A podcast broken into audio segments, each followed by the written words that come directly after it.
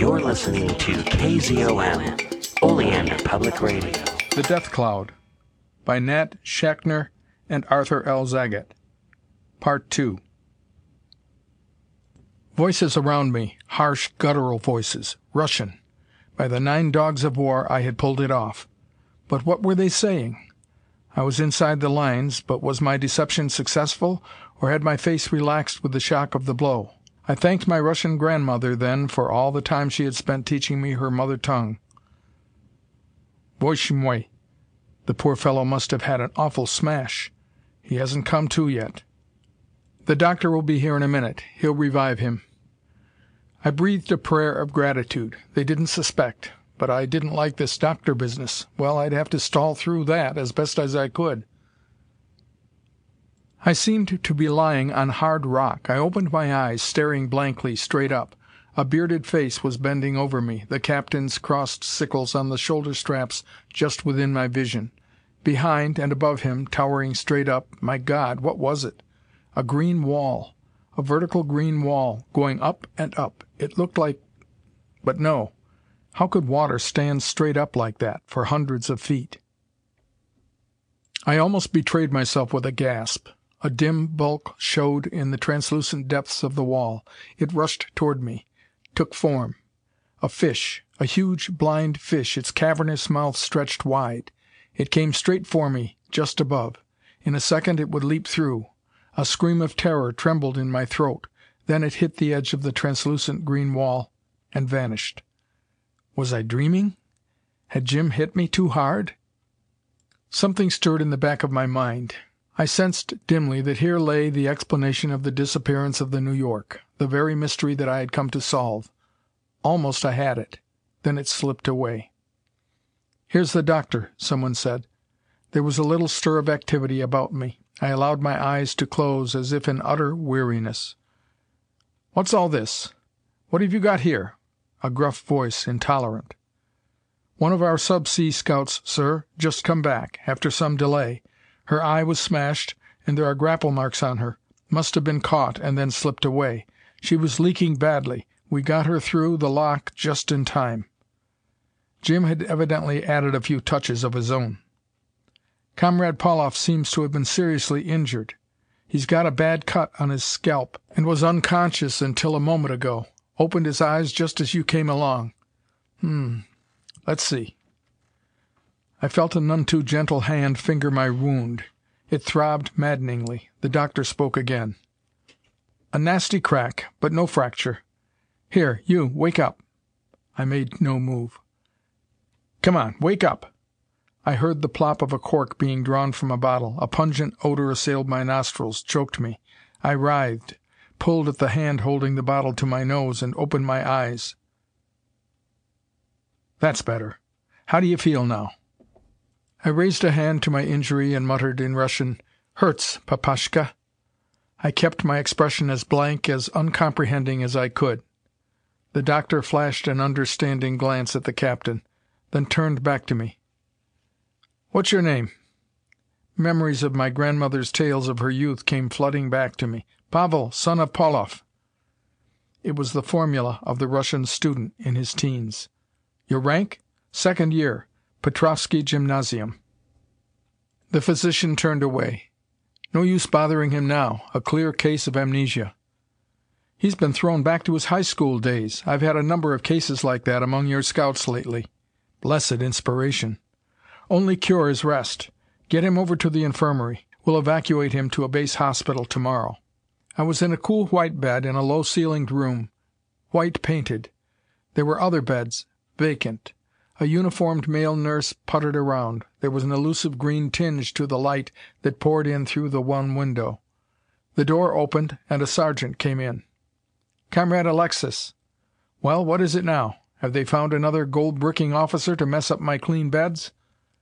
"A party from Corps Headquarters will be here in fifteen minutes for inspection." "Let them come. They won't find any specks of rust on my instruments, like they did on Comrade Borisoff's." "They'd better not. You know what happened to him." "Yeah. Chucked into the ray. Well, he didn't give the burial squad any work." And the two laughed, a laugh that had more than a hint of sadistic cruelty in it. "If I had my way," the nurse went on, "I'd do the same with all these nuts that come back from the scout ships raving of home and mother. It's my idea that they're all bluffing. It's a good way to be shipped to the rear, where the captured dames are. Say, did I tell you about the last time I was on leave?" The two whispered, their heads close together. My brain was working frantically. Things had gone well so far, but I had to get out of here before the morning, or I'd be sent to the base and lose all that I had gained by my daring. The door snapped open. "Smirnow." "Attention." I was on my side, facing away from the wall. I remained so, staring blankly across the room. I hoped the inspection would be over quickly. The fewer the enemy officers I had looking me over, the better. Someone back there was snapping questions. That voice where had I heard it before? "Your patient. What's his trouble?" "Amnesia, sir. One of the scouts. "Oh, yes. Let's look at him."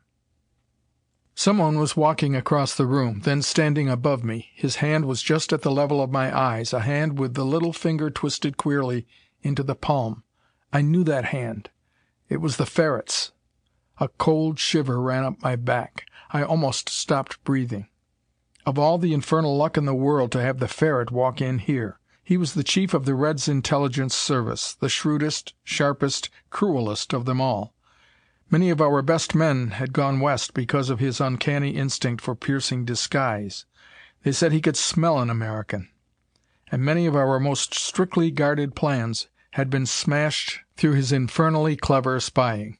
Only a month before I had him in my clutches, saw the very rope around his neck, but he had slipped away, and left me empty handed and kicking myself for an ass. I held my breath as I felt those gimlet eyes of his boring into me. Would he sense who I was? Surely he could hear the pounding of my heart. How long he stood there I don't know. It seemed like hours. I tautened, waiting for him to call out, determined to sell my life as dearly as I could. But for once the Ferret was fooled. He turned away. "Take us into your kitchen," he snapped at the nurse. Then there was the tramping of feet and the slamming of a door. The breath whistled from me in relief. I turned cautiously. I was alone. Now was my chance. I jumped from the bed and started toward the window. Once out, I'd find some place to hide. I let my face relax. There was no use for that particular disguise any longer. The window was up. I was on the sill. Another second and I'd be out in the open. "Just where do you think you're going?" came the Ferret's silky, cruel voice. I whirled. There he was, just inside the door. His little black eyes glinted dangerously over his hooked nose and sharp chin. "Oh, Bolton! Something made me turn back. Glad to see you." His hand flashed to the ray tube in his belt. At the same moment I left the window sill in a desperate leap. Clear across the room I sprang, and before he had time to pull his weapon I had one hand clamped around his wrist, the other clutching his throat. We crashed to the ground. I was in pajamas, barefooted, and he fully clothed. His leather shoes drove into me viciously, even as his face turned purple. The pain was excruciating, but I dared not cry out. His left thumb found my eye, was digging in. The crash of our fall must have been heard outside. Another moment, and all would be lost. I was momentarily on top as we rolled across the floor. With a supreme effort I pulled his head away from the floor, then crashed it down. He slumped, lay still. The doorknob was turning as I jumped frantically through the window. I heard a cry behind me. Rough, uneven ground. No one about. To my right was a rocky cliff and at its base what looked like the mouth of a cave. Any port in a storm, I dived into it. It was a cave all right, or rather a narrow tunnel winding some distance into the cliff. I ran back at top speed till I crashed into the end of the passage. I crouched there, panting. It was beastly cold and the dampness struck into my bones. I shivered, then laughed grimly. I wouldn't shiver long. When the Ferret came to and revealed that Eric Bolton was around, there wouldn't be a stone left unturned till I was found. Those birds had good cause to want me rubbed out. Already I could hear faint shouts from without. The chase was on. I was caught, right enough. Trapped like any rat. I felt around me in the darkness, and my hand lighted on a round stone. It just fitted my fist. Well, I'd get one of them anyway, when they found me. Cold comfort in that, but I didn't feel like giving in tamely. Footsteps sounded out at the tunnel end. So soon! I gripped my rock tightly and waited. It sounded like only one man. I drew myself together. Maybe I had a chance. A dim glow showed where the passage curved, then a disc of light flashed on the wall and flitted about. The fool! The steps came on, slowly, stumblingly. The disc of light grew smaller as its source drew nearer. Then he was around the corner bulked for a moment against his own light as it was reflected from the wet wall. That moment was enough. The stone left my hand with all the force I possessed. It went straight to its mark. A sickening thud told me that. The form dropped, and the flashlight clinked on the rocks. I listened. Still the shouts from without, but no steps inside. I was safe for a time. But the searcher would surely be missed, and others would come looking for him. I had only one chance. I shrugged my shoulders. I couldn't lose anything. If I stayed here my goose was cooked. By the light of the flashlight I examined my quarry. A renegade Frenchman, apparently, a private. In a trice I had his uniform on me and had twisted my features to match his. Little did I think when I acted under the Klieg lights that the fate of two continents would some day depend on this gift of mine. He stirred, groaned. I hesitated. Then well, I couldn't chance his crawling out. His ray tube was newly charged. I left a heap of ashes there as I walked away. I was outside the cave. I darted a glance around. My refuge was not the only hole in sheer rock. It was literally honeycombed. From one, then another of the cavern mouths a soldier emerged. Each strode across the uneven rocky plain to where an officer stood with what was apparently a map in his hand. As each searcher saluted and reported, the officer made a mark on the map. Someone came out from the cave mouth next to mine. I fell in behind him. "No one in cave 21, sir. To your post." The private turned on his heel and marched off to take his place in a company formation that was rapidly taking shape nearby. My turn was next. What was the number of my cave? A mistake now, and I was through. I saluted. "No one in cave twenty, sir." "To your post." Had I hit it? When the final check up came, would there be two reports for one cave, none for another? A front rank man moved aside. Good. That meant my place was just behind him. My luck was holding. And never did a man need luck more. Now was my first chance to look about, to discover what sort of place this was. It was an oval plain, roughly a mile wide by five miles long. Buildings, squat structures of corrugated iron, were scattered here and there. In the distance, to my left, what seemed a great hole in the ground glowed a huge disc of light. Dry land here, where there should be nothing but a waste of waters! Puzzled, I strained to see what bordered the plain. It was a tall cliff running all around, and towering high in the air. But it wasn't rock, for it glowed strangely green in the flood of light that illumined the place, and it was clean cut, rising sheer from the unevenness of the ground. Then I remembered. The vertical green wall that soared above me as I lay dazed from Jim's blow. The translucent green wall in whose depths I had seen the blind fish rushing toward me. Water! The sea! Impossible! There were scientific miracle workers within the enemy's ranks, but they couldn't have hollowed out a pit such as this in mid ocean. Forced back to the very ocean to create this amphitheatre, this dry plain on the Atlantic's very bottom. Held back the unthinkable weight of Earth's waters by a nothingness. Incredible! Yet the accomplished fact stared me in the face. My eyes traveled up that impossible wall. It must have been at least six hundred feet high. At its summit, in a murky haze that heaved and billowed, I made out strange dim bulks that hung unsupported. A long line of them, a long ellipse followed closely the curving of the cliff. Underneath the nearest, barely perceptible, I could make out a lens shaped cage of wire. I began to understand. Overarching everything was a great dome of heaving cloud. "Smirnow!" The long line snapped into immobility. By the left flank, march!" We were moving, marching. Then my ruse had succeeded. I had chosen the right cave number. I breathed a sigh of relief. The command for route order was given, and at once a buzz of talk broke out around me. Damn them, they're sending us right off to work. We missed our mess, hunting for that damned spy, but that don't mean anything. It's back to the tunnel for ours." "Oh, quit your belly aching, Andreyev. Another week and we'll be in New York. Just think of it, the richest city in the world to loot. And women why they tell me the American women are to the Frenchies and the cold English women as the sun is to the stars. What's a meal more or less, when you think of that?" An obscene laugh swept through the ranks. Guttural voices boasted of past exploits black deeds and sadistic cruelties that had marked the trail of the hordes sweeping over Europe from the windy Asiatic steppes. As we marched I noticed a peculiarity of the rocky floor.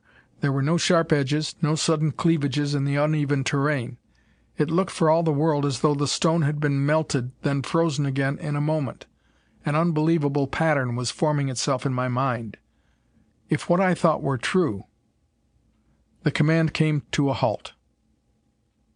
We had reached the blazing disc I had seen from afar. It was a tremendous shaft, dropping straight into the very bowels of the earth. Two hundred feet across, a blinding glare streamed up from the pit. From far beneath came shoutings, the clank of machinery, a growling roar. Other companies marched up and halted at the pit edge. My outfit were whites Russians, French, Germans. But the others were black, brown, yellow all the motley aggregation of races that formed the red cohorts, the backbone of the great uprising. As the at ease order snapped out, a babel of tongues rose on the air. Every language of earth was there save English. The Anglo Saxons had chosen tortured death rather than submission to the commands of their conquerors. A huge platform rose slowly up in the shaft and came to a stop at the ground level. It was solidly packed with another throng of soldiers in the gray green of the enemy. They marched off and we took their place. Down, down we went, till it seemed that our destination was the center of the earth. Louder and louder grew the growling roar, the ponderous thud and clank of huge machines. We were in a huge chamber, hollowed out of the solid rock. Thousands of men bustled out among great piles of lumber and steel rails. Huge cranes rolled here and there, swinging their ponderous loads. Officers shouted crisp orders. Green uniformed privates sprang to obey. But no time was given me to get more than a glimpse of all this activity. From out the gaping mouth of a hundred foot wide tunnel a long train of flat cars came gliding. It halted and swayed on the single rail, and the whir of the gyroscopic balancers filled the cavern. A sharp order, and my companions leaped for the cars, lay prone on the steel car beds, and passed their belts through projecting loops. I wondered, but imitated them. I buried my face in my arms, as the others were doing. There came the eerie shriek of a siren. The train was moving. Swiftly it gathered speed till it seemed as though my protesting body was being forced through a wall of air grown suddenly solid. Myriad fingers pulled at me, seeking to hurl me to destruction. Even through my protecting arms my breath was forced back into my lungs, choking me. The wind howled past with the wail of a thousand souls in torment. Just as the limit of endurance was reached, the terrific speed slackened, and the long train ground to a halt. "All off! Lively now!" came the command. We were at the railhead, and before me was the face of the tunnel. Queer, hooded figures were there, bending over wheeled tripods, manipulating what appeared to be searchlights. But no shafts of light leaped from the lenses. The tripods were rolling steadily forward. I looked at the tunnel face again. Then, startled, back to the hooded men. I rubbed my eyes. Was I seeing things? No, by all that was holy, it was so. The distance between the machines and the end wall of the passage had not changed. But men and rock were ten, fifteen, twenty feet away. They were boring boring into the solid rock at tremendous speed. And the rock was melting vanishing, disappearing into nothingness in the awful blast that projected from those machines. I gaped. My pose, my danger, forgotten. Almost as fast as a man could run, the tunnel extended itself. It was phantasmal, incredible. A rough hand seized me from behind. I whirled, my heart in my mouth. It was the burly sergeant. "What the hell are you dreaming about, Renaud? Hop to it. Over there, on that shoring job. Get busy now, or The threat in that unfinished sentence chilled me by its very vagueness. My squad was hauling heavy timbers, setting them up where a fault showed in the rocky roof of the tunnel. I joined them, but my thoughts were a madly whirling chaos. The pattern was complete now. The long, curving underwater ridge on Jim's chart. This tunnel was boring through it. Whatever it was that those tripods projected a new ray it must be it was melting a passage six hundred miles long. Under our rafts, under our fleets, under our coast defenses, to come up far behind our lines. The ridge joined the coast just south of New York. Some night, while our generals slept in smug complacency, all that gray green horde of wolves would belch forth from the very earth. And the Americans would follow Europe into hell. Five minutes passed. I looked again at the face of the tunnel, drawn by an irresistible fascination. It had advanced a full quarter of a mile. Like fog before a cloud piercing searchlight, the age old rock was dissolving before the ray. At this rate America's doom would be sealed in a week. And I, alone among these thousands, was helpless to avert the climaxing menace. A howl of rage came from the sergeant. I turned. A diminutive German, his face pale green with fatigue, had stumbled and fallen under the weight of a heavy timber. The swarthy non com was kicking him with a cruel boot. "Get up, you! Get up before I brain you!" The sprawling man looked up, fear staring from his deep sunk eyes. "Aber ich bin krank. I am sick. I can't stand the work. It is too schwer, too heavy," he faltered. "Sick?" the Russian roared. "Sick! I'll sick you! You're lazy, too damned lazy to do a little work. I'm tired of this gold bricking around here. I'm going to make an example of you that the rest of you dogs won't forget in a hurry." His face was purple with rage. He bent, seized the fallen man and dragged him out from under the crushing bulk. Then, raising the struggling wretch over his head as lightly as though he were an infant, he ran forward toward the ray projectors. Shriek after shriek pierced the hot air, such howls of utter fear and agony as I hope never to hear again. The little figure, held high in the huge paws, writhed and tossed to no avail. The sergeant reached the nearest tripod. His brawny arms flexed, straightened. The German swept up and over the head of the operator and dropped in front of the machine. Then he vanished. Nothing, absolutely nothing was there between projector and rapidly retreating wall. A horrible retching tore my stomach. I swayed dizzily. The utter brutality, the finality of the thing. "And any more of you carrion that I catch slacking will get the same thing," the Russian said. "You, Renaud, I've got my eye on you. Watch out!" The sergeant's voice rasped through the mist about me. I shoved my shoulder under one end of an eight by eight and plunged into the back breaking labor. But one thought hammered at my reeling brain. The New York. That's what happened to her. The long hours of toil at last ended. We were again in the entrance cavern, waiting for the elevator platform. It was unaccountably delayed. The last batch had gone up fifteen minutes before. The men about me chafed and swore. They were impatient for mess and bed. Bit by bit I had reconstructed all the elements of this unprecedented operation. The ray, the blasting ray that whiffed into non existence all that it touched was the keynote. The great plain had been cleared by the ray. The dim shapes floating high in that far circling ellipse were pouring down the dreadful vibrations, thus holding back the sea in a marvelous green wall. I remembered the sea monster that had dashed at me and vanished.